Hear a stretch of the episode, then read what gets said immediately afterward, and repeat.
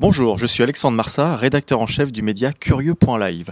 Je vous propose un nouvel épisode du podcast En consultation, réalisé en partenariat avec le CHU de Bordeaux. Aujourd'hui, nous allons parler épilepsie. Pour cela, je me rends en consultation avec le docteur Antoine Gradel, spécialisé en neurologie et épileptologie. Et oui, c'est un nouveau mot que j'ai appris avec l'enregistrement de ce podcast. Bonjour docteur Antoine Gradel.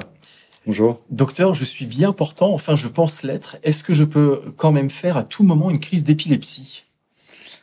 Ah oui, je vous le souhaite pas, mais euh, oui, effectivement, vous pouvez le faire euh, à tout moment. C'est des événements qui arrivent euh, chez, chez tout le monde, qu'on soit épileptique ou pas. Dire tout à l'heure, je peux faire une crise? Vous pouvez faire une crise en sortant de mon, bureau, en sortant de l'hôpital. Vous pouvez faire une crise pour plein de raisons différentes, oui, effectivement. D'accord. Alors, on, va voir en fait s'il y a des signes précurseurs tout à l'heure euh, avec vous, mais déjà, on a tous souvenir d'une personne qui fait une crise d'épilepsie. C'est finalement une, une maladie assez fréquente. Euh, le plus souvent, on a cette mémoire-là à l'école. Il y a beaucoup d'enfants, peut-être parce qu'il y a une communauté très très large. On garde en mémoire une personne qui tombe, qui se roule par terre et qui crie. Mais au-delà de ces symptômes-là, comment définir l'épilepsie?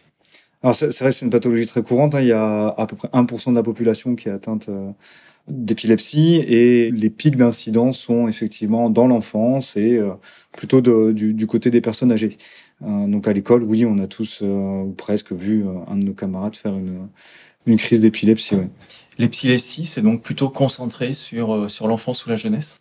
Les pics d'incidence, c'est-à-dire qu'on démarre plus facilement une épilepsie jeune que euh, entre deux âges et euh, âgés. D'accord. Alors comment on définit l'épilepsie? Alors, il y a des définitions qui sont euh, biologiques, hein, c'est essentiellement ça. Il y a euh, une définition internationale qui euh, parle d'une activité anormale de neurones brutale qui provoque des symptômes neurologiques. C'est-à-dire quand vous parlez d'activité euh, anormale, qu'est-ce qui se passe? Ça se passe dans le cerveau, c'est ça? Ça se passe dans le cerveau, oui, déjà, ça se passe dans le cerveau, effectivement. Il y a tout ou partie du cerveau qui se met à avoir une activité électrique rythmée, rythmée et euh, hypersynchrone. C'est ça la définition. Tout un groupe de neurones qui se mettent à fonctionner en même temps alors qu'ils n'étaient pas prévus de le faire à ce moment-là. On connaît le déclencheur de cette activité anormale? Il y a beaucoup de déclencheurs euh, différents. On sait, on, on sait plutôt discuter des facteurs favorisants. De là à avoir euh, mis le doigt sur ce qui déclenche euh, exactement une crise, non, on n'y est pas encore.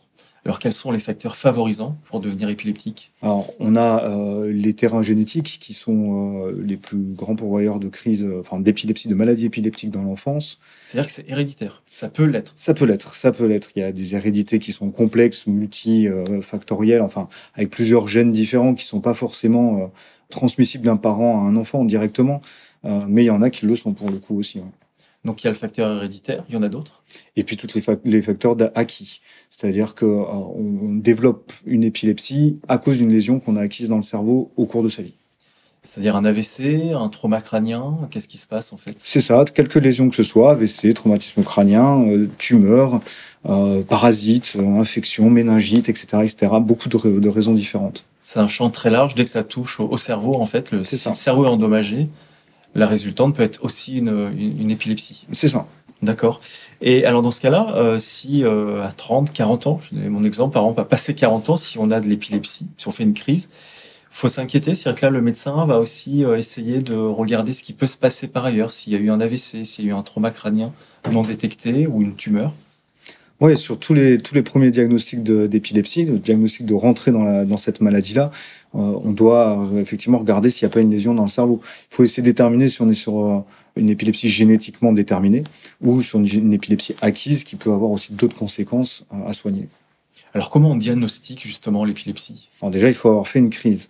C'est le, le, symptôme qui fait venir les patients en consultation à l'hôpital, aux urgences qui euh, est nécessaire pour diagnostiquer une épilepsie. Donc il y a toute une partie clinique. Euh, il faut savoir repérer. Donc une crise d'épilepsie, ça se manifeste comme un malaise avec une part de connaissance, des fois des mouvements anormaux, euh, des fois des choses un petit peu plus complexes, mais euh, d'une manière générale, il y a un malaise. Et une fois qu'il est défini comme étant épileptique, on va s'appuyer sur euh, quelques examens euh, paracliniques, dont l'électroencéphalogramme, qui enregistre l'activité électrique et qui essaye de mettre en évidence une activité épileptique. Et est-ce qu'on peut diagnostiquer une épilepsie avant la crise, avant la survenue d'une première crise? Ça rentre pas dans les critères de diagnostic. Toute épilepsie nécessite au moins qu'il y ait eu une crise. D'accord, pas de crise, pas d'épilepsie. C'est ça. D'accord, il faut vraiment ce déclencheur-là pour se dire, voilà, c'était une crise. Alors quand on a une crise d'épilepsie, on peut en refaire plus tard? On peut en refaire, elle peut être unique, comme vous disiez tout à l'heure, si euh, on peut faire une, crise d'épilepsie unique dans sa vie en sortant euh, d'ici euh, ou ailleurs, elle peut se reproduire et c'est alors qu'on rentre dans une maladie épileptique chronique. D'accord, donc il y a la crise, mais il peut y avoir aussi d'autres malades qui, eux, sont chroniques, en fait. C'est ça. Une épilepsie chronique. Et la définition de l'épilepsie de ce point de vue-là est le fait d'avoir une condition cérébrale durable à faire des crises d'épilepsie. Vous nous disiez alors qu'il n'y a pas forcément de, déclencheur particulier. Il peut y avoir une origine de la maladie avec des liaisons euh, au, cerveau. Euh, mais est-ce qu'il y a des facteurs aggravants Je pense par exemple à la consommation d'alcool, de drogue. On entend beaucoup de choses autour de ça. Est-ce que ces facteurs-là sont aggravants? Oui, ouais, bien sûr, bien sûr. Euh, les facteurs aggravants, on les catégorie classiquement autour des toxiques, de l'alcool notamment, mais aussi d'autres drogues, tout ce qui est drogue excitante comme les amphétamines ou la cocaïne, etc. Euh, on les classe aussi sur euh, l'aspect plus physiologique euh, du sommeil. Le manque de sommeil, la fatigue chronique et particulièrement le manque de sommeil sont vraiment des, éléments qui exacerbent le risque de faire une crise chez un épileptique connu comme chez un non-épileptique connu. la fièvre en elle-même qui, chez l'enfant, chez le nourrisson, peut faire, des, ce qu'on appelle des crises convulsives hyperthermiques qui est tout à fait euh, mais chez un adulte épileptique peut euh, favoriser la survenue des crises, c'est les phénomènes inflammatoires d'une manière générale, dont la fièvre. Et puis euh, après, c'est l'observance des médicaments. si on, oublie ces traitements, si on, un jour on les prend, un jour on les prend pas, ou ce genre de choses, voilà, tout, déséquilibre dans cette balance à quatre plateaux peut provoquer une crise chez un épileptique. Vous nous avez parlé de fièvre tout à l'heure. Comment on va distinguer le délire lié à la fièvre d'une crise d'épilepsie? Alors, le, c'est vrai que toute fièvre peut s'accompagner de confusion, d'un délire, d'une modification du comportement, mais la crise d'épilepsie en soi se confond pas avec ce genre de, choses, puisque une crise d'épilepsie a un, début et une fin euh, qui sont clairement identifiés. Euh, le délire va être plus ancré dans le temps, le temps que dure la fièvre. La crise d'épilepsie va durer de quelques secondes à quelques minutes et s'arrête là. C'est un pic. C'est un pic. C'est un pic. C'est ça. Il y, a, il y, a, un début, il y a une fin et, il y a un pic important. Exactement. Alors on a parlé des drogues, de, l'alcool, du mauvais sommeil. Pourquoi le mauvais sommeil euh, va, va, déclencher en fait des crises, euh, enfin le mauvais sommeil, le manque de sommeil va déclencher des crises d'épilepsie Il y a des relations qui sont très complexes entre le sommeil et l'épilepsie. Par exemple, dans l'épilepsie que on connaît tous pour voir euh, sur les écrans de consoles de jeux, attention aux épileptiques. L'épilepsie qu'on dit photosensible ou qui est une épilepsie de l'enfant assez simple on sait que euh, c'est les périodes de réveil ou d'endormissement, de euh, changement d'état en fait du cerveau entre une activité de sommeil et une activité d'éveil, dans un sens ou dans l'autre, sont propices à provoquer des crises. Pendant le sommeil, le cerveau est plus ou moins, plus ou moins, il est synchronisé. Les, les, cellules fonctionnent ensemble au repos de manière synchronisée. La crise d'épilepsie, c'est un ensemble de neurones qui vont s'hypersynchroniser. Et donc ces changements d'état-là, appels à euh, synchronisation, euh, peuvent déclencher une crise. Et lorsqu'on est en manque de sommeil, on a tendance à la somnolence, on a un cerveau qui est fatigué, qui va avoir envie de se synchroniser pour s'endormir, et ça, ça peut provoquer des crises. D'accord. Alors vous avez parlé de console de jeu, euh, c'est une question qu'on a sur Curieux.live justement avec cette mention attention euh, aux épileptiques ou à l'épilepsie. Euh, est-ce que les écrans, téléphones, consoles de jeux, télé peuvent provoquer euh, des crises et pourquoi? Oui, bien sûr. Dans les années 80, il y avait un dessin animé, les Pokémon. Il y avait un épisode particulier qui avait déclenché, qui avait fait une épidémie de crise au Japon. ça avait révélé en fait des enfants qui avaient une épilepsie photosensible, donc sensible à la lumière, parce qu'il y avait eu, lors d'une transformation de Pikachu, une espèce de flash lumineux à une certaine fréquence qui avait déclenché ces crises-là. Oui, il y a des euh, épilepsies qui sont dites photosensibles. Euh, Celles-ci, elles sont euh, repérées euh, lorsqu'on fait les, les, électroencéphalogrammes parce que on envoie des lumières stroboscopiques et on regarde comment réagit le cerveau. Oui, dans ce sens-là, ça peut provoquer. Mais l'essentiel des crises qui sont provoquées par les écrans, à mon sens, est plus dû au manque de sommeil, encore une fois, qu'on peut avoir par un maintien de l'éveil la nuit, le soir, lorsqu'on est devant un écran qui euh, ne s'applique pas sur une épilepsie photosensible pour le coup. D'accord. Alors qu'est-ce qui se passe dans le corps quand on fait une crise? Tout à l'heure, on a vu qu'on pouvait se souvenir euh, de camarades de classe qui euh, se roulaient par terre, criaient. Mais réellement, avant la crise, qu'est-ce qui se passe et comment se passe la crise d'épilepsie? Alors c'est vrai qu'il y a beaucoup de crises différentes. Il y en a autant que de parties de cerveau il y a. Donc c'est difficile de donner une définition, enfin une définition, de faire une description de la crise d'épilepsie au niveau des symptômes. Mais si on prend euh, la crise d'épilepsie traditionnelle, celle qu'on connaît avec les convulsions, avec euh, le cri, etc., euh, il y a plusieurs phases qui sont bien, bien décrites. Le primum movens, ce qui va commencer, c'est le cerveau, effectivement, qui va se mettre à se synchroniser de toutes parts et à envoyer des messages à travers tout le corps. À ce moment-là, la première des choses qui se passe, c'est la perte de connaissance la personne peut ne pas être encore tombée, peut ne pas avoir encore eu euh, d'autres symptômes, mais on a une, perte de connaissance qui apparaît très très rapidement. Tous ces messages qui sont envoyés simultanément vont avoir tendance à raidir le corps. Et donc on va avoir une phase un peu hypertonique.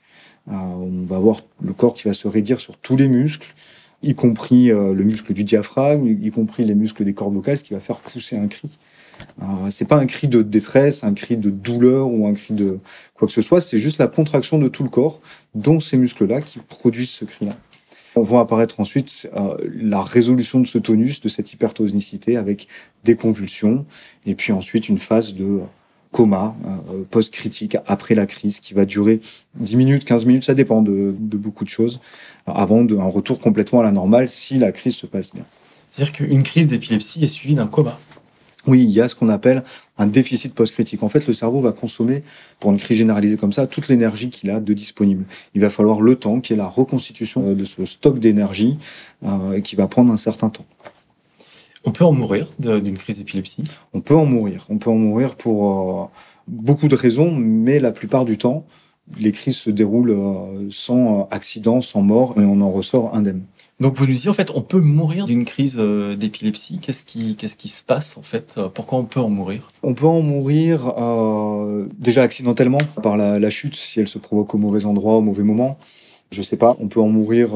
si il y avoir une attaque cardiaque à ce moment-là, comme tout serait dit. Il y a ces complications qui sont possibles, mais le mais c'est vrai que le le lieu est, est aussi important si on est en train de prendre un bain ce qu'on déconseille aux personnes épileptiques ou de nager sans surveillance, on peut faire une crise et se noyer.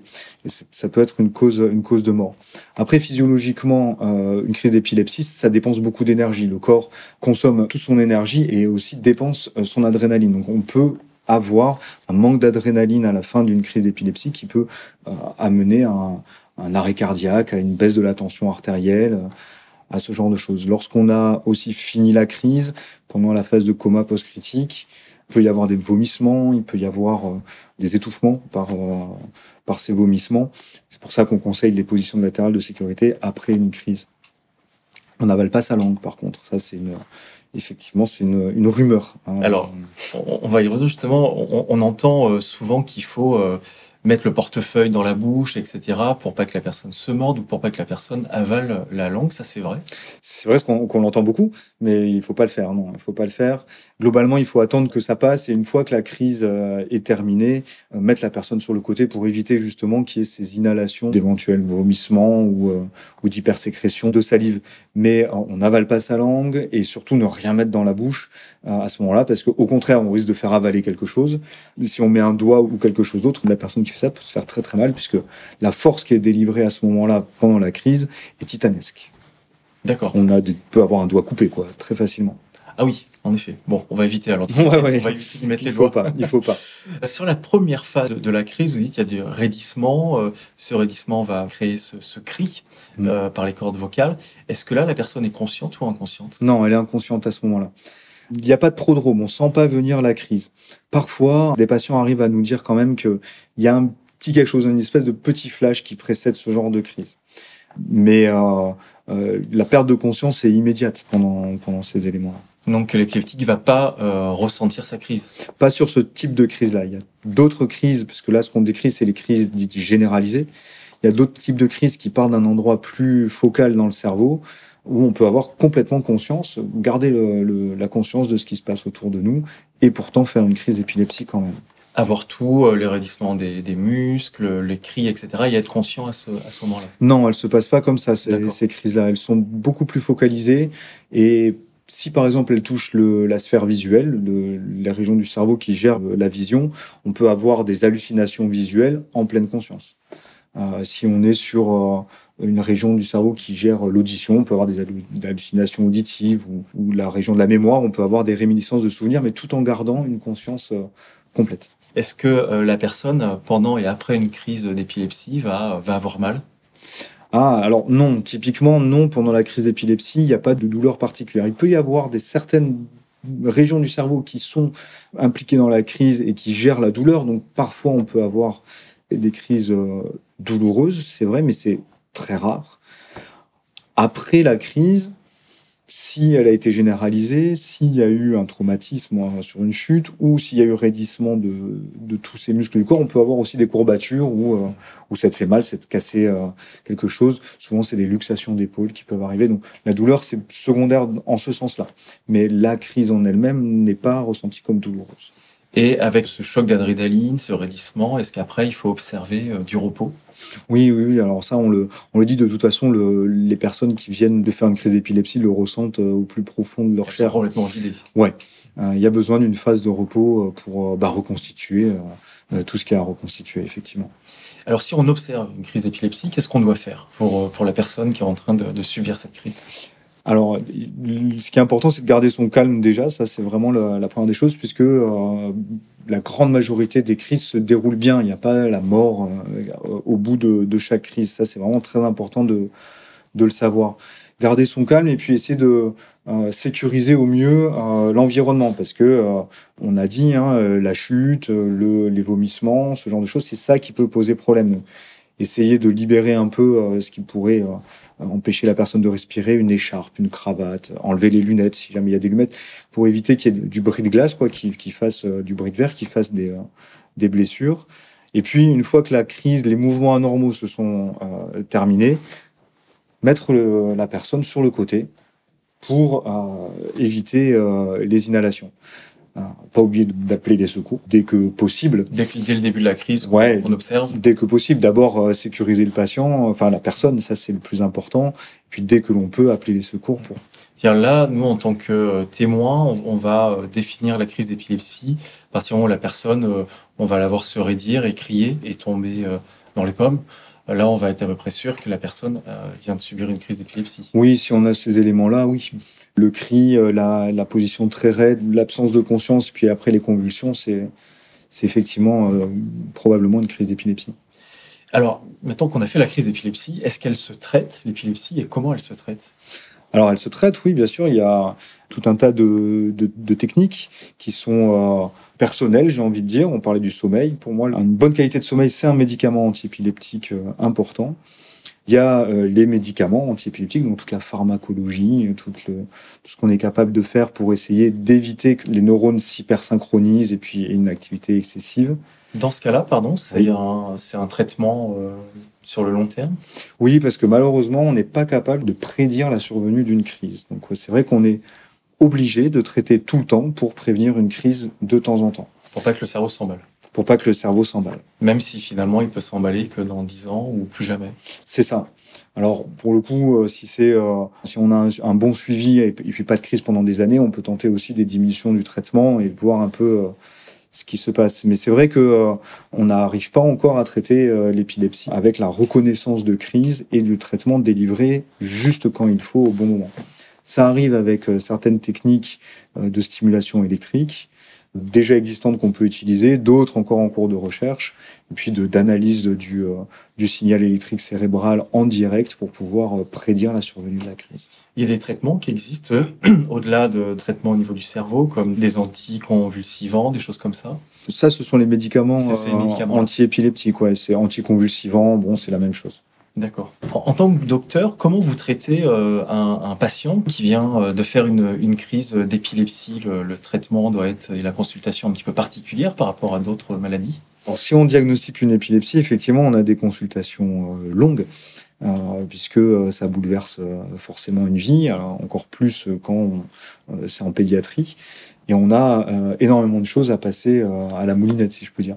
On doit discuter de de métiers dont on parlait, des situations de danger, de que faire pendant une crise, euh, on doit discuter du permis de conduire, on doit discuter des grossesses éventuelles sous traitement antiépileptique, on doit euh, informer euh, le plus possible. Et c'est vrai que ces consultations sont très longues. enfin, en tout cas, on doit prendre le temps de le faire. Et surtout que c'est difficile de faire passer toutes les informations en une seule fois. Donc il faut aussi répéter et répéter ces, consultations. Au-delà de la partie purement médicale, il y a aussi tout l'accompagnement et, et, la présentation de la maladie à un patient qui découvre qui ne sait pas ce que c'est. Je crois que c'est fondamental, effectivement. C'est le ressenti aussi de ces patients euh, qui trouvent que euh, les professionnels de santé, d'une manière générale, connaissent et reconnaissent mal leur maladie. Donc effectivement, euh, l'accompagnement dans toutes les sphères de la vie est important pour ces patients-là. On parlait des sages-femmes, par exemple, qui euh, doivent être sensibilisées à suivre les patients épileptiques et sous traitement antiépileptique. Alors, vous nous avez parlé des, différents traitements qui peuvent exister pour traiter, non pas soigner, mais traiter la maladie. Euh, le sommeil, ou comme mmh. souvent, et on l'a vu avec le, professeur Pierre Philippe, il faut avoir un bon sommeil et ça va déjà euh, solutionner beaucoup de, problèmes. Est-ce qu'il il y a des opérations? On peut faire des opérations sur, sur des épileptiques pour les soigner?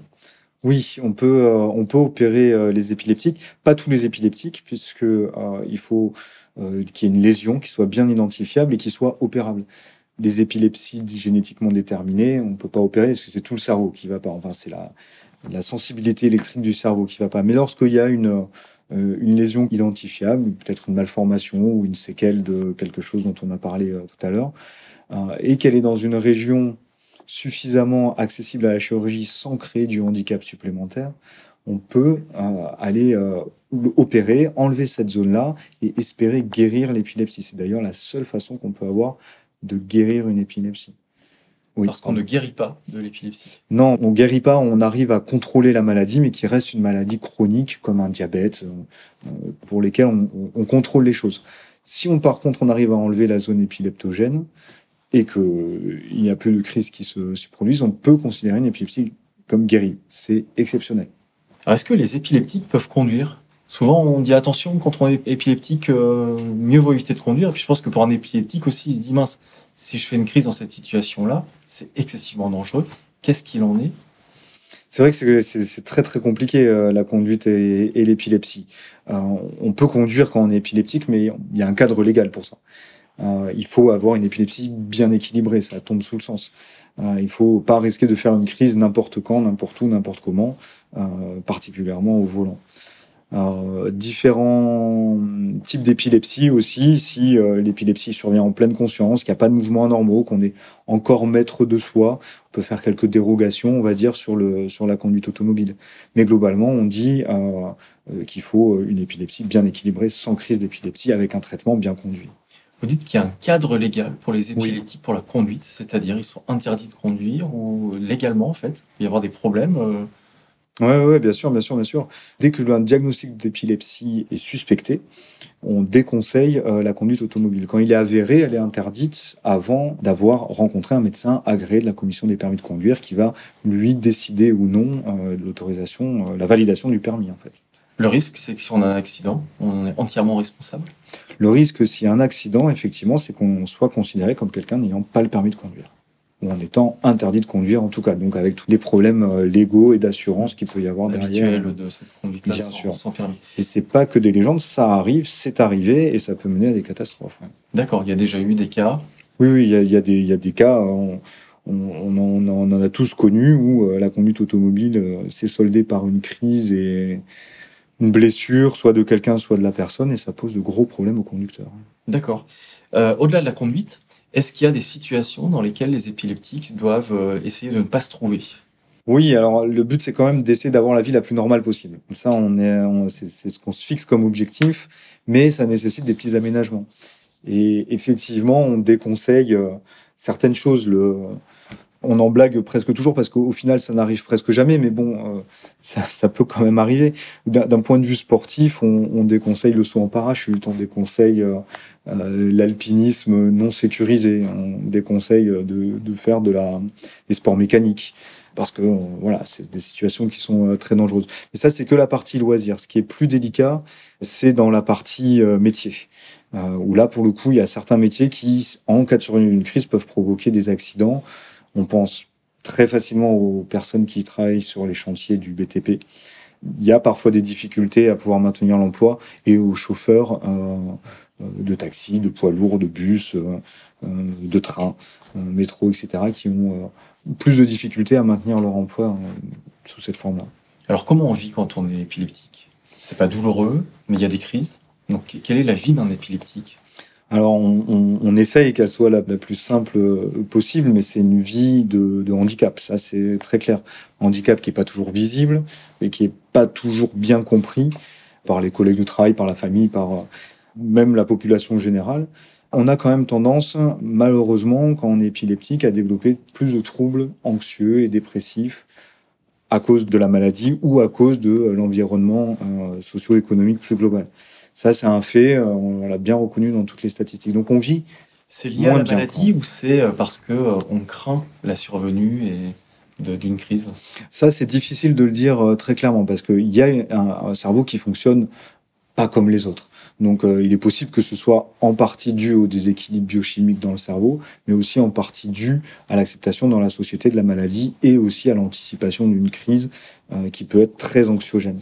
Ça, on, probablement un ensemble de choses plus qu'une explication euh, meilleure que l'autre. Oui, parce qu'on comprend qu'on vit finalement avec une épée de Damoclès, puisque ça peut arriver à tout instant comme ne plus jamais arriver. C'est cette épée de Damoclès, elle est difficile pour le, pour le patient. Euh, elle peut être difficilement vécue. Mais euh, l'expérience nous montre aussi qu'on arrive à, à, vivre de manière... Euh, tout dépend bien sûr de la raison de son épilepsie, parce que si on a une épilepsie à cause d'une tumeur au cerveau ou d'une autre situation catastrophique, on va vivre les choses différemment d'un jeune qui a développé une épilepsie dans l'enfance et qui a appris à vivre avec, qui peut quand même sortir, qui peut avoir les copains, euh, boire des coups aussi. C'est il y a une trop grande hétérogénéité pour euh, répondre clairement à cette question. Ça dépend vraiment de, la personne. Pourquoi les crises euh, sont principalement liées à l'enfance et la jeunesse? Elles le sont pas. On a les épilepsies qui sont génétiquement déterminées, qui ont tendance à venir s'exprimer plus tôt dans la vie que plus tard. Mais si on prend toute la population, plus on avance dans l'âge, plus on a des risques de développer une épilepsie, puisqu'on est exposé à tout un facteur de, risque d'abîmer son cerveau dans, dans sa vie. Alors, euh, moi j'ai souvent des migraines. Est-ce mmh. que je dois m'inquiéter? Est-ce que le fait d'avoir régulièrement des migraines, des maux de tête, peut euh, être un élément euh, qui va favoriser des crises d'épilepsie non, enfin, il n'y a pas de raison de s'inquiéter euh, à ce niveau-là. migraine et épilepsie, il y a des liens, c'est vrai, mais ils sont très rares et c'est des choses qui sont complètement exceptionnelles. C'est différent. Complètement différent. Très différent. Oui. D'accord. parfait. Mais écoutez, docteur, je vous remercie pour cette consultation. Mais avec plaisir.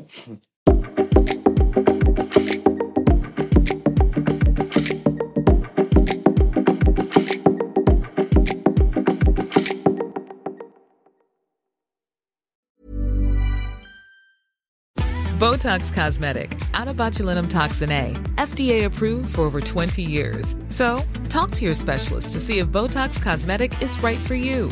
For full prescribing information, including boxed warning, visit BotoxCosmetic.com or call 877-351-0300. Remember to ask for Botox Cosmetic by name. To see for yourself and learn more, visit BotoxCosmetic.com. That's BotoxCosmetic.com.